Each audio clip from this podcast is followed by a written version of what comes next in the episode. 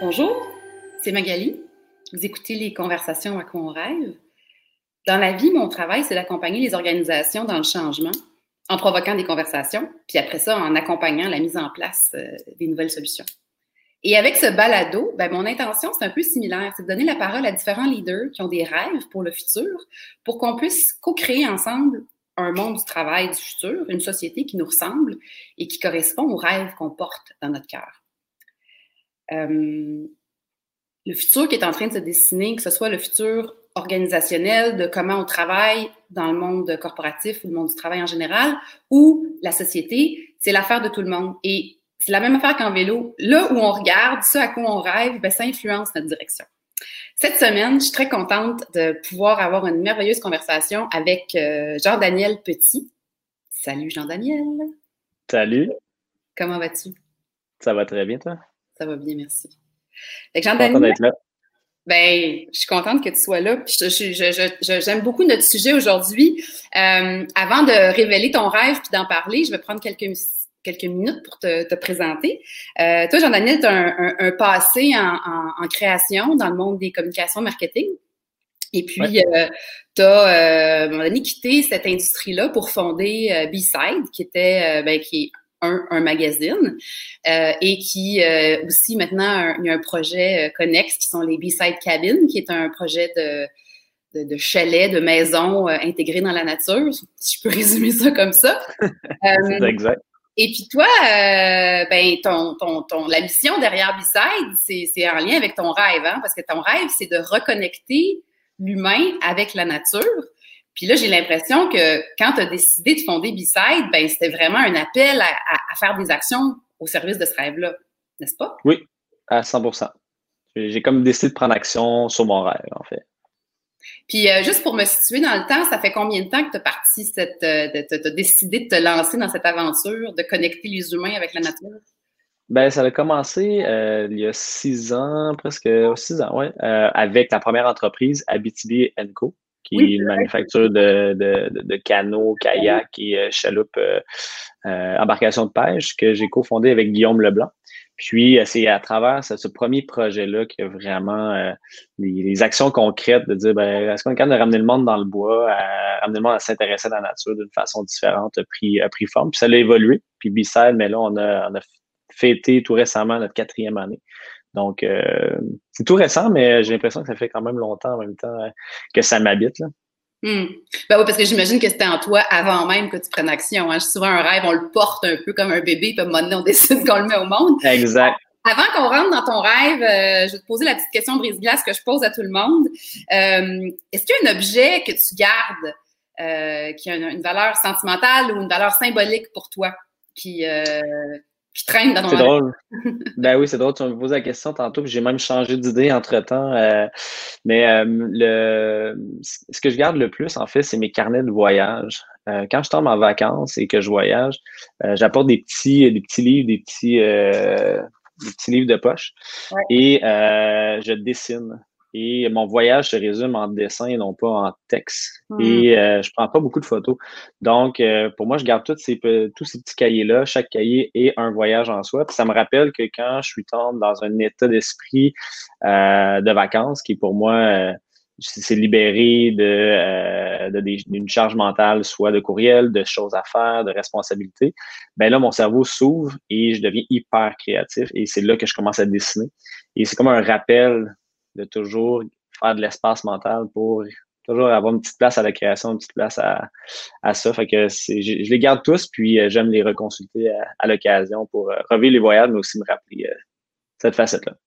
C'est intéressant parce que j'imagine, au lieu de présenter tes photos de voyage à quelqu'un, tu sais, si tu passes à travers ton carnet, ça doit être un point de vue complètement beaucoup plus personnel, tu sais, de ce qui te frappe ça risque d'être. Euh, ça, ça va te faire des beaux souvenirs euh, pour quand tu vas être vieux, si tu veux passer Oui, puis plus, plus granulaire. tu sais, une page complète, ça va être la bouteille de vin qu'on a bu, puis euh, et non pas le restaurant. Fait que, tu sais, ça, je trouve que ça amène des anecdotes. Ou, des éléments, ouais.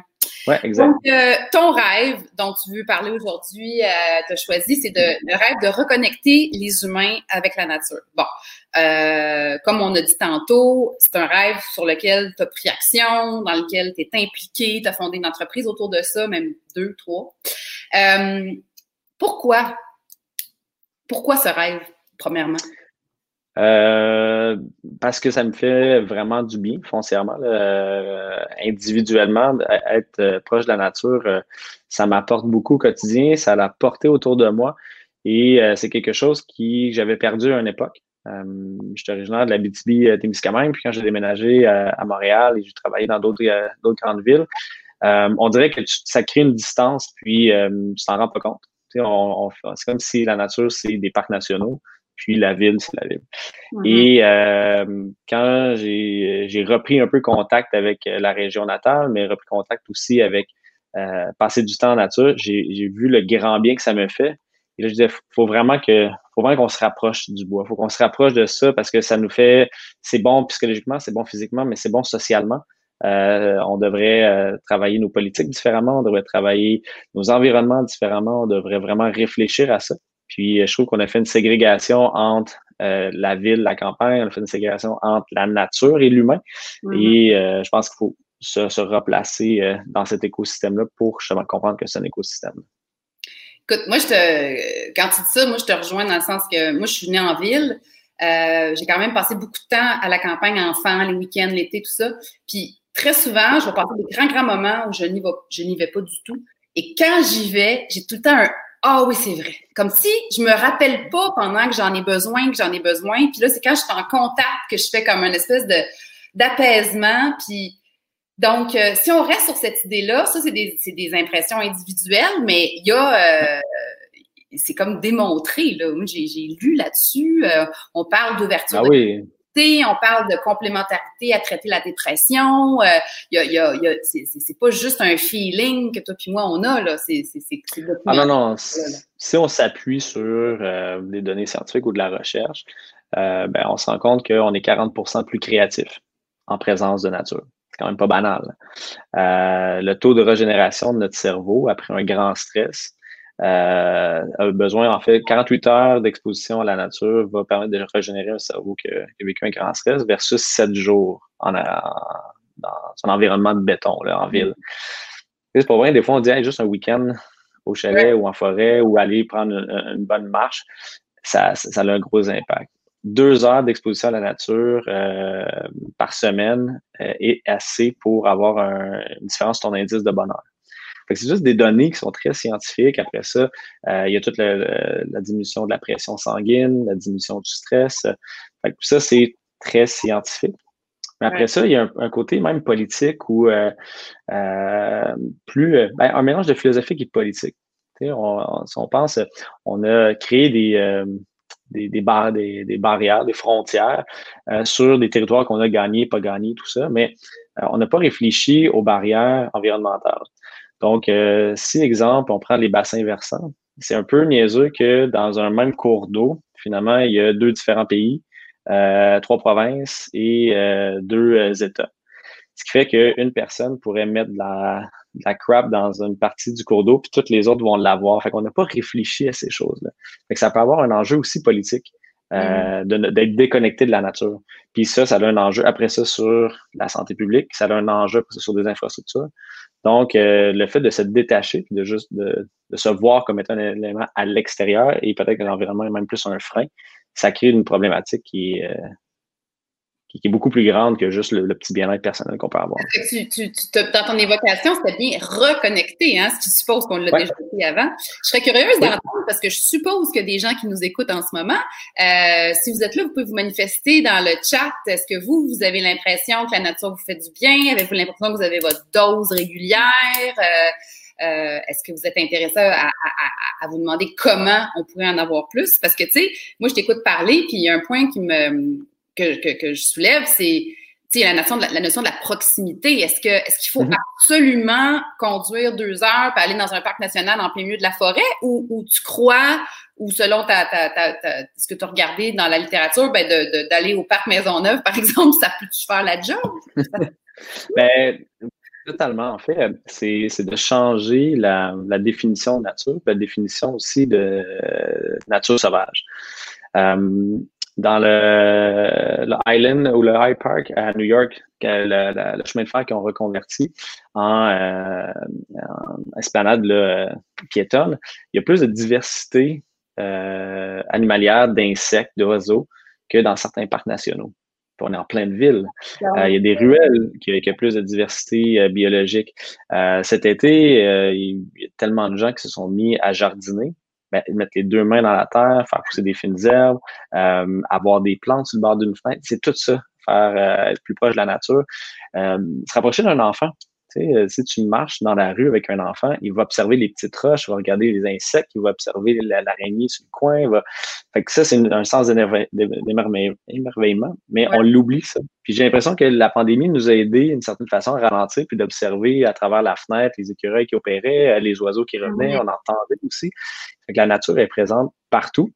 Mais quand je dis reconnecter avec la nature, c'est d'arrêter de faire une différence entre la nature sauvage puis la ville c'est notre alimentation, c'est euh, la façon dont on circule, c'est euh, ce qu'on regarde à travers la fenêtre.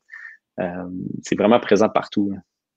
Parce qu'en fait, j'aime le petit moment que tu dis, le petit élément important que tu mentionnes, c'est que je peux être complètement immergé dans la nature, mais pas y être connecté. Y être connecté, c'est d'y être présent, d'être attentif, d'être là. Tu sais, si je suis en train d'écouter un audiobook en même temps que je check mon email, je dis n'importe quoi, j'exagère, mais, mais je peux facilement être en plein milieu de la nature puis pas être connecté à, comme je peux être avec toi puis pas être connecté avec toi. Donc, c'est aussi un choix, une posture intérieure, il y a comme une décision. Oui. Oui, parce que là, on, voit aussi des, effets inverses. Euh, on a fait un grand dossier avec Radio-Canada qui s'appelle Dénaturer la nature, qui en fait un profil un peu sur l'impact d'Instagram. Ben, on voit que euh, à Jeffrey Lake, l'achalandage est passé de 34 000 à 110 000 en un an, ce qui a complètement dénaturé le parc. Donc, on s'entend que c'est pas tout le monde s'en va là connecter avec la nature. Là, ce qu'il voulait, c'est un selfie sur un tronc d'arbre précisément pour le tronc d'arbre. Exact. Donc là, on est dans un effet inverse. On n'est pas, on, pourrait avoir l'impression que je m'en vais dans un parc national, je connecte avec la nature, ce qui est complètement faux. Euh, l'autre chose, euh, l'enjeu des abeilles, on a lancé un autre, un autre dossier dernièrement sur euh, la pollinisation extrême, mais l'enjeu que si on veut avoir de la monoculture, ben, on a besoin de pollinisation qui débalance complètement nos, nos écosystèmes et ça, ça amène plein d'enjeux.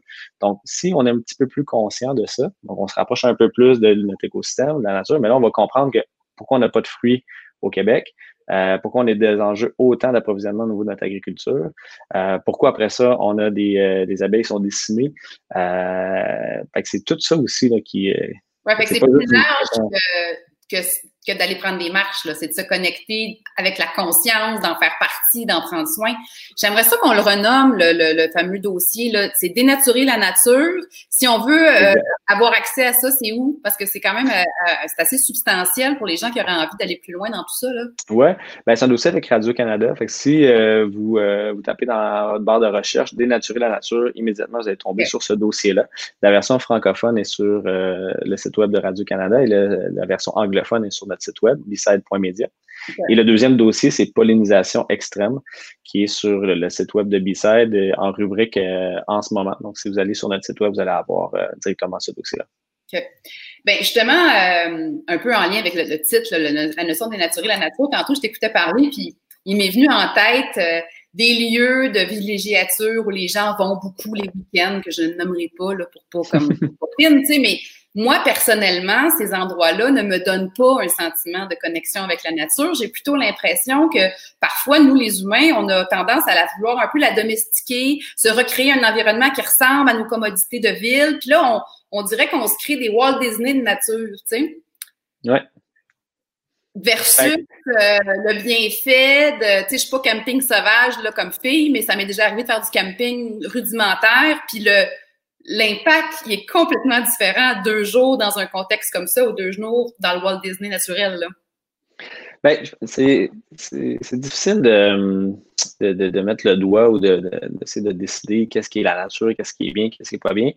Nous, moi, ce que ma vision, puis la vision aussi des projets qu'on a, qu'on a partis, c'est de trouver la porte d'entrée efficace pour que les gens s'intéressent à la nature. Parce que notre porte d'entrée est différente pour chaque personne. Des gens qui n'ont jamais eu contact avec la forêt. Ça peut être très angoissant d'aller seul en camping. Et même, même si le camping euh, est structuré, il y a des infrastructures de confort, euh, ça peut être méga angoissant. Puis pour une autre personne, mais cette personne a besoin euh, quasiment d'être larguée en hydravion euh, pour se sentir seul puis en connexion avec la nature. Fait que je pense que l'objectif, c'est c'est pas tant de, de, de dire c'est quoi la définition, puis euh, quelle devrait être la bonne version, le bon emplacement, mais plus quelles devraient être les différentes portes d'entrée pour que chacun de nous trouvons une façon de se rapprocher de la nature. Chaque individu est où il est, puis c'est sa condition où elle a trouvé selon euh, comme accepter ses. Pour quelqu'un. Ben oui, fait pour quelqu'un, ça peut être euh, la culture. Pour un autre, ça peut être euh, la nourriture, tu sais, le fait de mm-hmm. bien manger localement, le terroir. Pour une autre personne, ça peut être l'architecture. Un autre, ça peut être l'observation d'oiseaux. Un autre, ça peut être le silence. ça peut être une activité X. je pense que cette porte d'entrée-là, elle est multiple. Puis, on doit finalement euh, aller où que les gens ils sont déjà, puis les amener graduellement à ensuite évoluer dans cette, euh, dans cette sphère-là. Il y a Catherine Lemaître, que je salue, bonjour, euh, qui nous pose une question comment l'intégrer au quotidien? ben là, je pense qu'on vient d'avoir une couple d'éléments de réponse par rapport à la notion de que ça peut passer par différentes. ça peut être. moi, je personnellement, aller au marché Jean Talon, voir les étals de récolte, discuter avec les gens qui ont récolté les fruits et légumes, ça me donne personnellement un petit sentiment de me connecter avec la nature, puis après ça, on va me, cuisiner, je sais pas quoi avec ça. Euh, faut trouver ça, ça tu sais, prendre une marche, c'est déjà, euh, oui. hein, puis avoir les yeux ouverts, puis regarder les arbres. Euh, je sais pas, Oui, ben, en fait, c'est. Ben, comme pour rendre ça plus facile à quelqu'un qui qui a l'impression qu'il n'a pas le temps, que ça fait pas partie de ses habitudes. Puis tu sais comment c'est pas facile, hein, changer les habitudes ouais, ouais. du lundi au vendredi, là. Donc, euh... Euh, ben, je pense que la première chose, c'est de trouver, euh, de, de, le faire dans une zone de confort. Tu sais, de s'assurer que la, tu sais, je conseille pas à personne d'aller pour la première fois en nature en mois de juin euh, dans, dans un en forêt où il y a plein de moustiques. Tu sais, je pense qu'il faut déjà en partant connaître un peu ses limites et savoir euh, qu'est-ce qui nous plaît. La deuxième chose, euh, de, d'éveiller les cinq sens. Ouais. De, de, toucher aux choses. Maintenant, tu vas au parc, juste enlever tes souliers, nu pied dans, dans le foin, là, ça fait du bien. Mm. tu sais, déjà de connecter avec les sens, euh, d'observer un peu plus. Euh, on est tellement arrivé sur nos cellulaires. Puis, une des choses pour les urbains, c'est qu'on voit pas l'horizon. On voit pas loin. On est toujours avec un, un édifice devant. Donc, tu sais, de se mettre dans des, dans des points de vue où on voit loin. Tu sais, d'aller sur le Mont-Royal, de voir Mm-hmm. l'horizon, d'aller dans des endroits qu'on peut voir plus loin. Je pense que l'autre chose, c'est d'écouter. Euh, c'est hallucinant comment c'est bruyant le silence en nature. Et euh, ça, c'est quand même un autre, un autre fait intéressant. Puis d'y aller à petite dose. Fait que, euh, je pense que c'est ça. Tu as parlé du côté bruyant. Je me rappelle un matin, durant les mois d'été, en pleine ville, je fais comme, voyons donc, ils sont bien. C'est comme je me suis fait réveiller par les oiseaux. Ça ne pas être la première fois, mais comme on dirait que c'est la première fois que je portais attention à ça. Parce qu'il y a une question d'y porter attention, comme tu dis. Ah, ça va, c'est depuis, tu sais, à Montréal, il y a énormément de renards, euh, de, de, ratons laveurs, il y a même des coyotes, il y a des oiseaux de toutes sortes. Euh, c'est vraiment, euh, c'est quand même foisonnant là, de, de, biodiversité.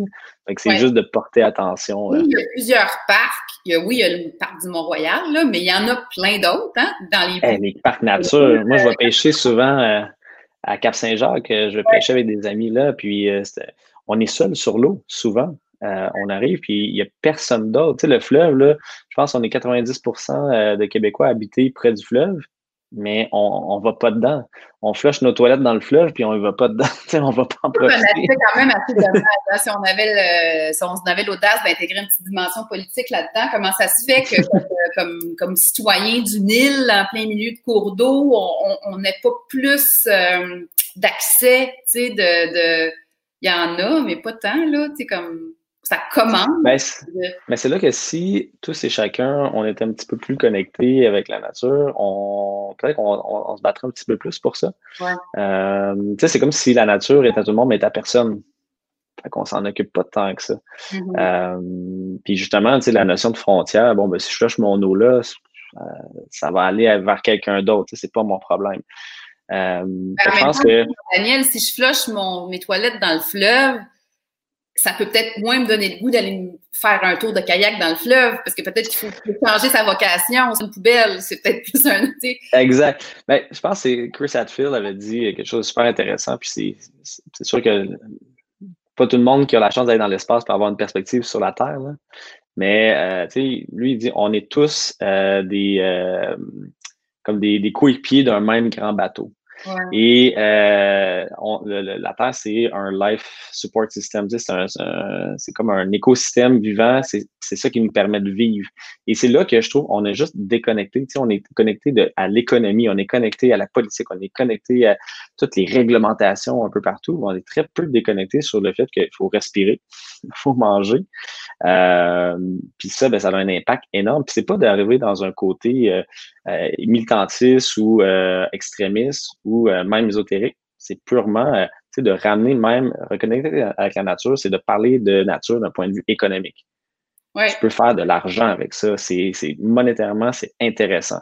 Ensuite, politiquement, c'est intéressant. Il faut, faut, ramener ça dans un, comme je disais au départ, euh, la porte d'entrée de chacun. Fait que si la porte d'entrée de Donald Trump, de, de, de, la nature, c'est tu vas faire de l'argent comme un cochon, ben c'est ça sa porte d'entrée.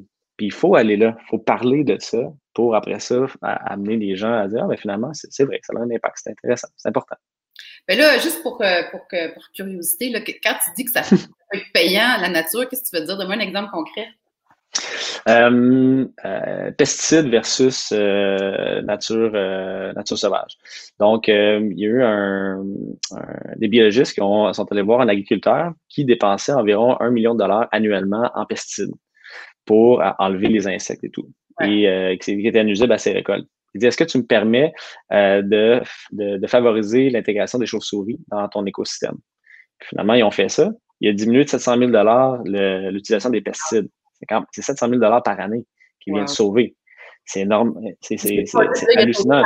mais il a sauvé plein d'autres affaires aussi. Là. Exactement. Donc, euh, tu sais, la nature, là, c'est, ça travaille pour nous.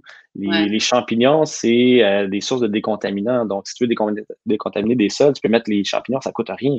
Euh, il y a plein d'éléments comme ça où on peut mettre la nature à profit et de l'utiliser comme des travailleurs, l'utiliser comme une ressource, mais pas une ressource dont on prend le pétrole, on le, on le produit, puis on, on le vide. Euh, une ressource de régénération. Donc, il faut juste le voir différemment. Exact. Euh, écoute, j'ai lu quelque chose. Je ne sais pas si tu as déjà entendu parler du design biophilique. C'est un beau mot, ça. Hein? C'est le concept d'intégrer la nature dans les lieux de vie ou entre autres les bureaux. Hein? Parce que là, euh, j'aimerais qu'on s'en aille tranquillement sur cette, cette voie-là. Tu sais maintenant qu'on comprend les bienfaits puis les bénéfices que ça a pour l'humain, puis qu'on on, gagne à, se, à, se, à se rappeler qu'on en fait partie de cette nature-là, hein, parce que fondamentalement, on est un élément dans tout ça. Euh, comment euh, comment vois-tu le rôle ou, l'intégration de ce rêve-là avec le monde euh, corporatif, le monde du travail? C'est un peu, ben, je pense que c'est de créer des, des, espaces qui sont plus ouverts globalement, tu sais, ouverts euh, vers l'extérieur. D'avoir euh, souvent des bureaux. oui, mais tu sais, des bureaux, des fenêtres, des grandes fenêtres, euh, des prolongements, en fait, des prolongements de toutes sortes. Prolongement du regard vers l'extérieur, que mm-hmm. finalement, tu lèves tes yeux de l'écran, tu es capable de voir au loin, qui est hyper simple pour ta vision mais aussi tu es capable de errer un peu à travers euh, la fenêtre, voir les saisons changer. Ça, c'est une autre chose, le rapport à la saison en ville versus en campagne est très différent. Mm-hmm. mettons, si tu es plus proche de la nature, il y a 52 saisons. Quand tu es en ville, il y en a quatre. Euh, puis même des fois, il y en a deux. Et euh, l'autre chose, c'est le prolongement physique vers l'extérieur, des cours intérieurs, d'avoir des terrasses, d'avoir des lieux pour profiter juste d'un bain de soleil, de s'asseoir 15 minutes dans ton break, d'avoir la face au soleil, euh, ça a un grand impact. Puis après ça, de ramener la nature à l'intérieur. Donc, euh, oui, d'avoir des murs végétales, d'avoir des plantes qui permettent euh, de favoriser l'oxygénation des lieux de travail. Puis juste le contact avec la verdure, ben, ça a un impact sur notre cerveau, ça a un impact sur est-ce que je me sens bien, je me sens pas bien. Donc, c'est d'arrêter de créer des, barrières partout. On, on, a tellement contrôlé notre environnement qu'on est capable de créer des bâtiments qui sont hermétiques, il n'y a plus d'air qui rentre. Euh, puis à l'intérieur de ces bâtiments-là, on contrôle la température à tous les niveaux. Puis euh, on essaie de se faire une barrière de l'extérieur. Puis c'est comme, je pense, c'est de l'inverse. Fait que de ramener la nature en ville, dans les bureaux, puis peut-être d'amener les bureaux aussi dans le bois. Tu sais, il y, a comme les deux côtés. Oui. Euh, encore plus en ce moment, tu sais, euh, vu comme moi, Jean-Daniel, comment les gens se questionnent sur ça va être quoi le bureau du futur, tu sais, maintenant qu'on a vécu ou qu'on va avoir vécu aussi longtemps avec beaucoup de gens en télétravail. Euh, comment on revoit les lieux les lieux physiques du bureau, à quoi ils servent? Je pense qu'ils vont inévitablement servir à des, à des rassemblements, mais maintenant, on est loin des rangées de cubicules avec les fenêtres qui ouvrent pas puis la plante en plastique. Là. En fait, ça pourrait être tellement autre chose. Euh, oui, vraiment. Tu sais, en fait, semaine dernière, j'étais au, jardin de Métis, à Métis-sur-Mer, puis euh, bon, on avait euh, des formations de leadership, tout ça, puis ben, on avait des, des, des, des, cases très précises de travail, des espaces de, de, de, travail, euh, dire individuel et tout. Mais à travers ça, j'allais me promener dans les jardins, dans les installations architecturales. Après ça, euh, finissais euh, ma journée de travail, j'étais sur le bord de la mer. Euh, revenais le matin, euh, je me lève, puis finalement, tu es capable de marcher seul. J'ai travaillé le même nombre d'heures, mais mon heure de non-travail était tellement plus optimisée et sain pour, en tout cas pour moi, et ben, avec une bonne fibre optique tu peux travailler n'importe où. Je pense que ce qu'il va faire, c'est que ça va, on va peut-être mêler. Tu sais, on a essayé de faire beaucoup. Euh, le travail, c'est une chose, la vie personnelle, c'est une autre chose. Puis là, dans ta vie personnelle, mais tu deux semaines de vacances, dans deux semaines de vacances, tu voyages. Mais si on essaie de trouver un équilibre dans tout ça, un équilibre dans, le travail, mais un équilibre dans la vie personnelle, tu es capable de tout mélanger ça d'un point de vue très simple. Je vais, euh, je vais travailler en télétravail deux semaines à Gaspé. Puis là, ben, ça me permet de voir Gaspé, ça me permet de goûter le terroir de là-bas, puis ça me permet finalement d'avoir l'impression de, ne pas juste travailler. Puis après ça, ah, je vais aller faire un autre deux semaines. finalement, ben, peut-être que ton année, tu as voyagé à six endroits différents au Québec ou ailleurs, et euh, ben, tu as, fait le même nombre de travail, et tu n'as pas eu l'impression d'être en surmenage, de juste faire comme une chose c'est de, la diversité, c'est pas juste une diversité, euh, c'est dans tout, c'est dans notre horaire, c'est dans nos intérêts, c'est dans les gens qu'on voit, c'est dans les choses qu'on goûte, qu'on voyage. La diversité est méga importante dans tous les aspects. Puis on dit biodiversité, mais je je sais pas s'il devrait avoir un mot sur le, travail diversité ou je sais pas. ouais. Ben, c'est vrai que la, la, la, la convention euh, plus traditionnelle, là, où tu travailles, tu travailles, tu travailles toujours dans un environnement, puis tu vas prendre, tu, sors la tête de là, puis tu respires une coupe de bouffée d'air frais deux, trois semaines par année, puis tu reviens dans ta case. Euh, elle est plus, elle est vraiment remise en question. il n'y a plus vraiment de raison. Euh, puis euh, il y a toute la notion de de tout faire assis à un bureau aussi, moi, que je remets il y a quelqu'un dans un article que j'ai lu qui comparait, disait la, chaise est la nouvelle cigarette de notre époque. Tu sais, la, la de toujours être assis. Euh, travailler debout, faire des meetings en marchant. Euh, euh, tu sais, à la limite, toi puis moi, on, si on faisait pas un live avec du vidéo, on pourrait être en train de le faire, puis chacun est en train de marcher, puis de, de comme, tu sais, 100%. mouvement dans la dans l'espace aussi.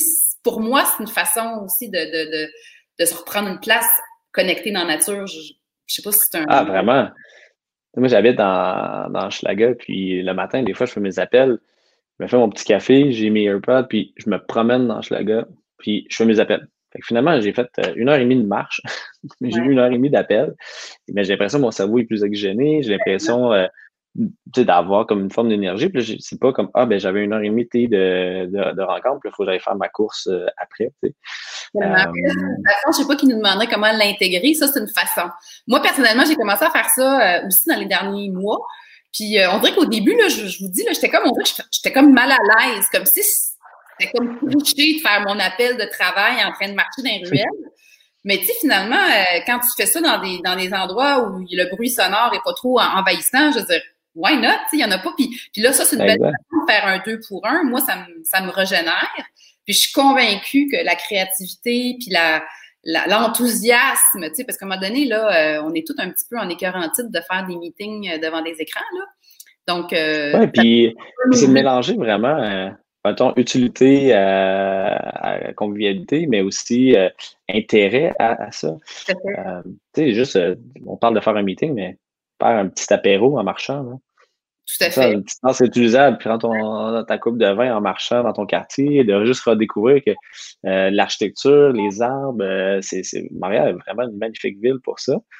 Euh, même chose, aller au parc puis dire, ah, en tout cas, on va manger au parc à soir ou on va faire un apéro dans le parc. Et, d'amener les. Vraiment souvent. Il y en a qui ont vraiment comme intégré ça dans leur vie, là, les pique-niques ou même les meetings d'équipe, même, OK, la distanciation, ça marche pareil. Comme.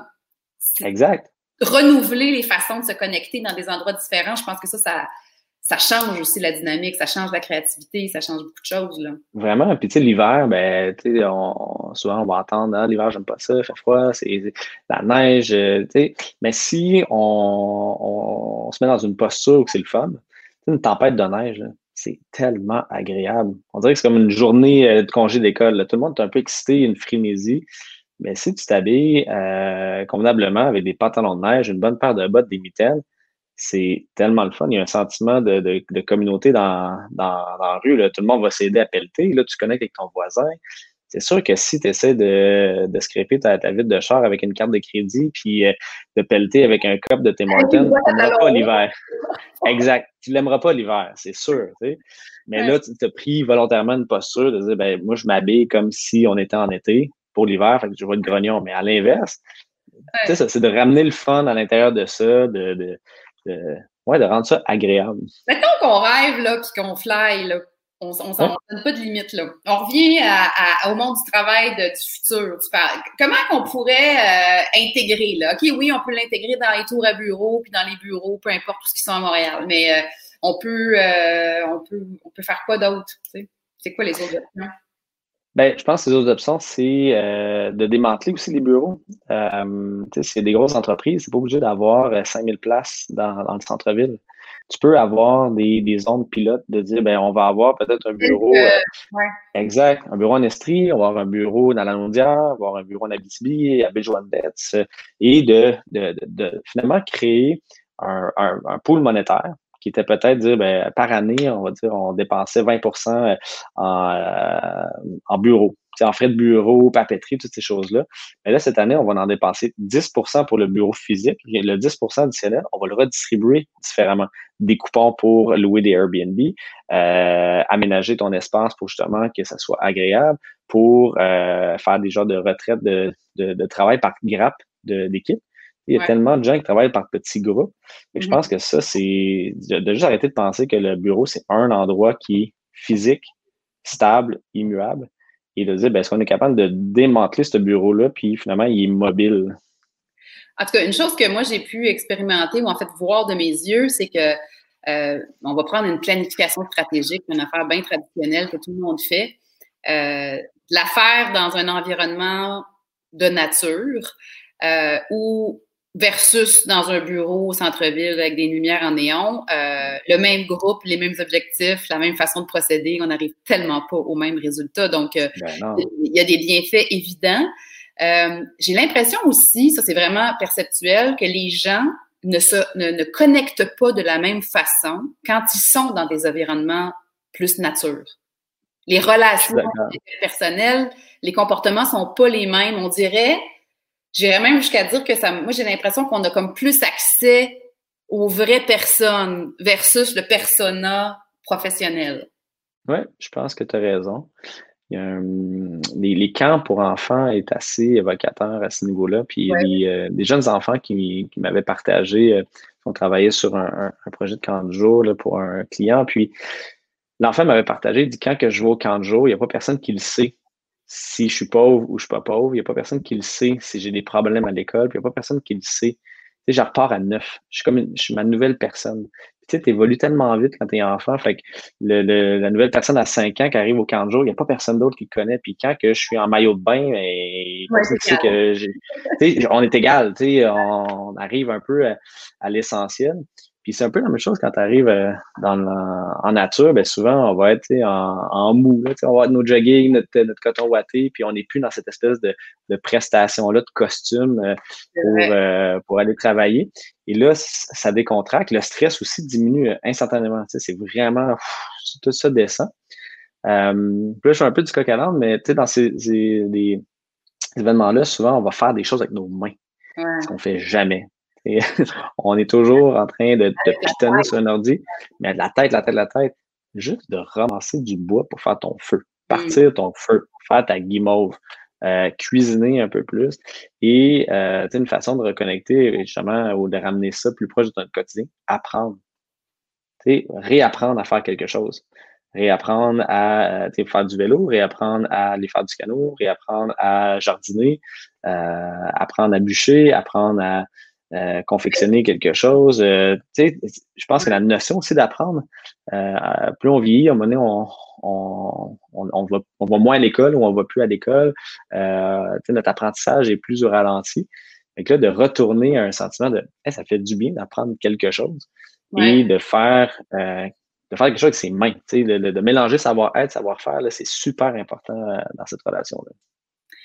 Il y a une anecdote qui me vient, euh, me vient en tête, c'est euh, une fois j'avais fait un, un, une espèce de off-site d'équipe, puis euh, il y avait un moment donné où il y avait une randonnée en kayak. Et puis, il, y a, il, y a, une fille du groupe qui était très, très craintive parce qu'elle avait déjà eu une mauvaise expérience. Puis elle n'a pas trop parlé, mais à un moment donné, il y a un de ses collègues qui l'a vu. Puis ça a été tellement puissant de voir la dynamique qui s'est créée quand le collègue a compris que son autre collègue dans le kayak à côté était moyen à l'aise, il l'a comme, il s'est mis comme à la guider, à l'accompagner. Il s'est créé un lien là entre ces deux personnes-là.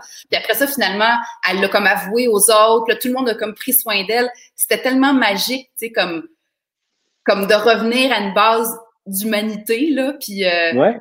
Puis on, on euh... pas, ce gars-là qui l'avait un peu pris en charge au début, c'était comme le nouveau de la gang, tu sais, fait comme ça lui a comme permis de prendre un rôle, euh, euh prendre sa place dans l'équipe, tu sais, puis sous une autre forme parce que il, il s'avérait que lui était à l'aise sur l'eau, puis il, a su comment, tu sais, la, la, rassurer sa, sa, sa collègue apeurée, tu sais. Si on aurait dans un bureau, ben non. Pas du tout. Puis c'est intéressant cette anecdote-là parce que ça démontre euh, une différence entre le leadership euh, papier et le leadership euh, fondamental ou euh, d'expertise. Quand tu es dans un bureau, ben, tu dois respecter la hiérarchie. Puis là, ben, ah, cette personne-là a un curriculum vitae impressionnant. Donc, c'est sûr que cette personne-là va être cadre et va avoir telle position, tel truc quand tu arrives dans le bois ben, ou en nature, puis tu fais un, lac à l'épaule ou un, événement comme ça, c'est le vrai leadership qui sort. Mm-hmm. Donc, c'est pas le leadership de je suis ton patron, c'est euh, ben, je vais prendre, il y en a un qui va être plus caring, va prendre soin de l'autre, d'autres personnes vont être plus dans l'observation, des gens qui vont être beaucoup à l'avant, de, je vais prendre les, les, devants. Puis une simple, un simple exercice de dire tu prends cinq personnes qui sont euh, des, gestionnaires, de dire préparer un repas ensemble en forêt, tu viens de voir complètement la dynamique changer n'y a plus de hiérarchie sur euh, euh, qui était organisationnelle, c'est une hiérarchie quasiment primale de dire ben parfait, moi je pense ça, je pense ça. Puis ça, ça fait du bien. Tu sais, ça fait du bien aux gens de, de, de voir aussi où ils se, ils se, situent, puis comment ils se sentent, puis comment que ce leadership-là évolue. Oui, puis dans une situation comme ça, tu peux pas mentir. Parce que là, la vérité est sortie. le banque, on a accès à la vraie affaire. Puis là, on peut travailler à partir de là, tu sais, parce que sinon, des fois, on travaille pas avec la vraie affaire. Il y a deux, euh, recommandations qui nous ont été faites. Il y a Sophie Reiss, salut Sophie, qui nous propose, qui nous parle de voyager euh, ici, donc euh, au Québec, à Montréal, tout ça, et qui a, elle a un, le guide des parents voyageurs.com qui peut être une référence intéressante pour partir à l'aventure avec les enfants. Et euh, il y a Sophie Julien qui, elle aussi, nous parle d'un site euh, qui nous euh, révèle différents quartiers de Montréal. Si on veut partir à l'aventure, changer de ruelle, par exemple, ben ça peut être super intéressant un samedi. Bon, ben tiens, on s'en va dans Maison Maisonneuve, on s'en va dans Verdun, parce que, ben, quand on reste pas dans un des fois, il y a plein de choses à découvrir. Euh, écoute, Jean-Daniel, on arrive euh, rapidement vers la fin. J'aurais pu continuer super longtemps avec toi. Euh, ben, moi, ce qui me frappe là dans ce que tu, dans ce qu'on a, on a eu comme conversation, c'est vraiment le fait que à la base, on en fait partie de cette nature-là. Puis comme c'est se reconnecter, c'est d'abord s'en souvenir, puis si de mm-hmm. souvenir. Euh, j'aime beaucoup les différents aspects que tu as couverts dans comme c'est pas nécessairement juste prendre des marches ou aller faire du, du canot, ça, ça peut être de cuisiner, ça peut être de se mettre les deux doigts dans la terre puis planter des fleurs. Euh, puis je pense aussi, euh, ben, on en a parlé, mais je, je, s'il y a une affaire que j'aimerais qu'on retienne aussi, c'est que je pense, moi, fortement que les organisations ont intérêt à inclure ça dans leur réflexion du futur, surtout au moment où on est là, parce que les gens en ont besoin.